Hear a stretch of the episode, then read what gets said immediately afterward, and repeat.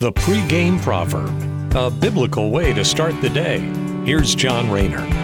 Today we get a good compare and contrast from Solomon in our Ecclesiastes reading. This uh, talks about wisdom versus foolishness and screaming versus speaking. Ecclesiastes chapter 9 verse 17.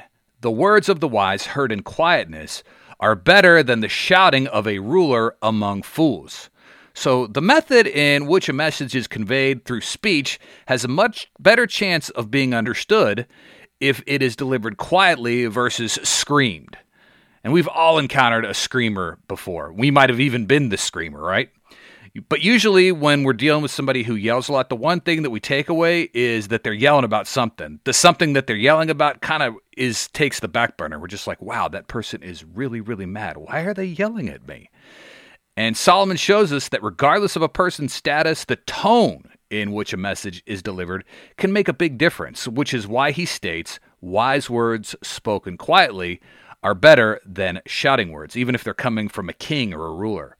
So that reminds us that next time we are making a point to someone or a group of people, we should keep in mind that the tone in which our speech delivers the message is really important, and doing it in a calm, collected, quiet manner is much better than screaming or shouting about it. Have a great day, take care, stay safe, and God bless. Bye bye.